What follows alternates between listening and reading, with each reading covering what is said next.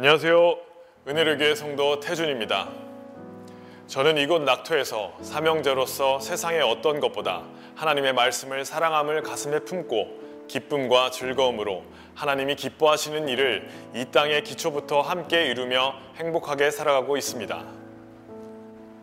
진리를 만나기 전 모태신앙이었던 저의 삶은 한마디로 무기력했었습니다. 마치 망망대해에서 사방을 둘러봐도 갈 길은 안 보이고 그렇게 정처 없이 파도에 몸을 맡긴 채 표류하며 무기력하게 떠밀려가는 삶을 살았었습니다.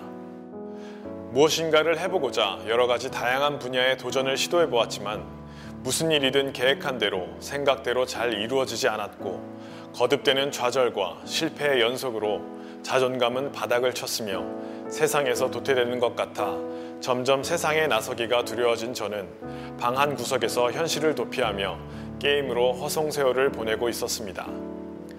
잘못되었다는 것을 알면서도 어디부터 무엇이 잘못되었으며 어떻게 바꿔야 할지 누구도 나에게 답을 알려주지 않아 방황은 그치지 않았습니다. 그래도 명색이 하나님을 믿는다는 기독교인으로서 이렇게 살 수는 없다고 생각하여 그래도 정상적으로 살아보기 위해 다니던 사랑의 교회에서 열심히 봉사도 하고 말씀, 찬양, 기도회 등에 참석하여 어떻게든 무언가를 바꿔보려고 발버둥치며 안간힘을 썼지만 어느 것 하나 무력한 저에게 변화를 주지 못했습니다. 그러다가 저의 어머니께서 이끌어주신 은혜를 교회에서 처음 진리의 말씀을 듣고 제 삶 전체가 변화하기 시작하였습니다. 처음 진리를 전해 들었을 때 저는 충격 그 자체였습니다. 어렸을 때부터 성경을 볼 때 궁금했지만 누구도 시원하게 대답해 주지 못해서 의문으로만 여겼던 성경의 내용들이 하나둘 비밀이 밝혀지고 전에 보고 들었던 목사들의 설교와는 완전히 차원이 다른 하나님의 뜻이 드러났기 때문이었습니다. 저는 진리를 전해 듣고 그동안 다녔던 사랑의 교회를 즉시 나와 그때부터 진리를 따르기 시작하였습니다.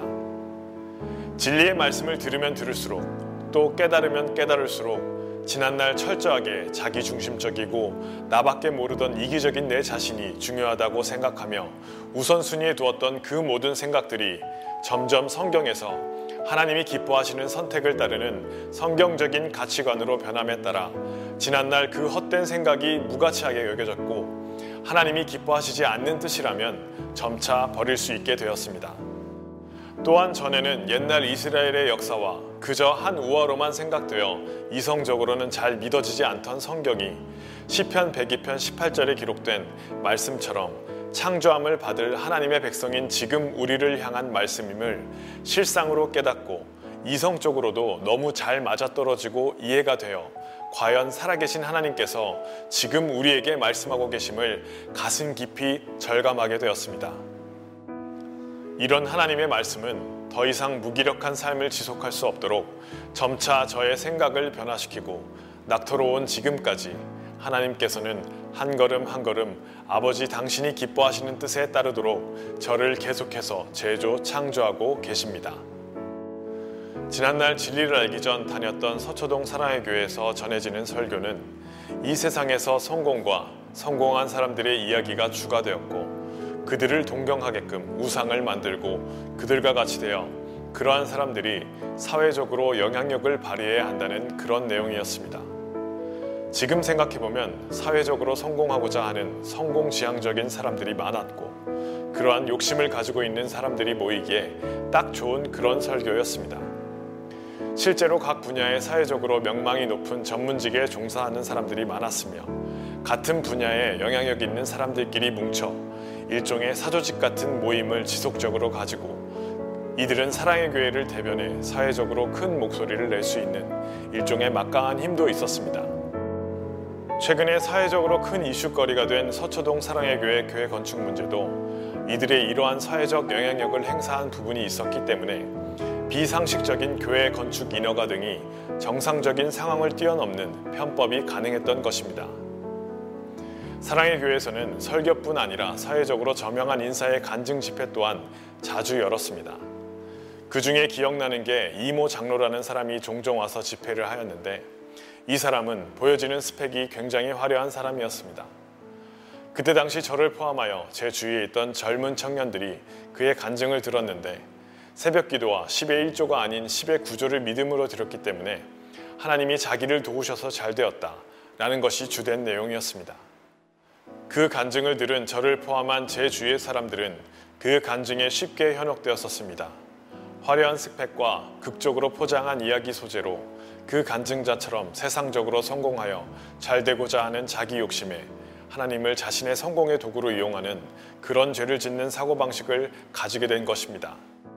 하지만 성경에는 사도행전 14장 22절에 하나님 나라는 많은 환란을 겪어야 들어간다고 하였으며 데살로니가 전서 1장 6절에 많은 환란 가운데서 성령의 기쁨으로 도를 받아 우리와 주를 본받는 자가 되었고 마태복음 7장 13절, 누가복음 13장 24절에 크고 넓은 길로 가지 말고 좁은 문, 좁은 길로 가라고 하셨고 히브리서 11장의 믿음의 선진들은 자신의 욕심대로 살지 아니하고 말씀으로 인한 고난을 마다하지 아니하고 겪었습니다.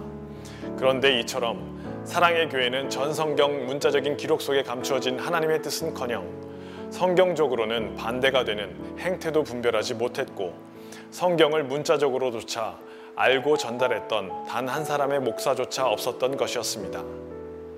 성경적으로 볼 때 사랑의 교회는 계시록 18장의 귀신의 처소 바벨론입니다. 그 양떼 인조자들에게 성경은 하나님의 말씀이 아닌 그저 옛날 역사책이며 우와 같은 이야기책이었으며 자신과 관련된 이야기가 아니었습니다. 귀신의 처소 바벨론 사랑의 교회 오 담임 목사는 진리를 알지 못하여 성경적인 분별력 없이 그저 뜬구름 잡듯이 예수 이름만 사용하여 성경 한 절 말해놓고 자기가 이루고 싶은 욕심에 끼워 맞추는 그런 말로 교인들을 호리며 그들을 지옥으로 보내고 있는 지옥의 사자였던 것이었습니다. 이 영상을 보고 계신 사랑의 교회, 아니 전 세계 모든 기독교인들, 천주교인들에게 간절히 호소합니다. 성경을 가지고 예수 이름 사용하고 하나님을 말한다고 모두 진리를 전하는 것이 아닙니다. 큰 교회, 유명한 목사라고 해서 좋은 학벌, 학위가 많은 목사라고 해서 진리를 전하는 것이 아닙니다. 전 우주적인 일곱째 날이자 큰 안식일인 이 시대에는 또 다른 보혜사 진리의 성령이신 신옥주 목사님을 통해 전해지는 이 하나님의 음성, 이 영원한 복음만이 육체도 죽지 아니하고 호련히 변화되어 살아서 영생을 누리는 진정한 길이며 이 진리를 통해 전 세계는 반드시 하나님이 그토록 간절히 원하시고 기다리시던 하나님만이 하나님 되는 세상이 이루어질 것입니다. 속히 진리로 돌아오시기를 간절히 바랍니다.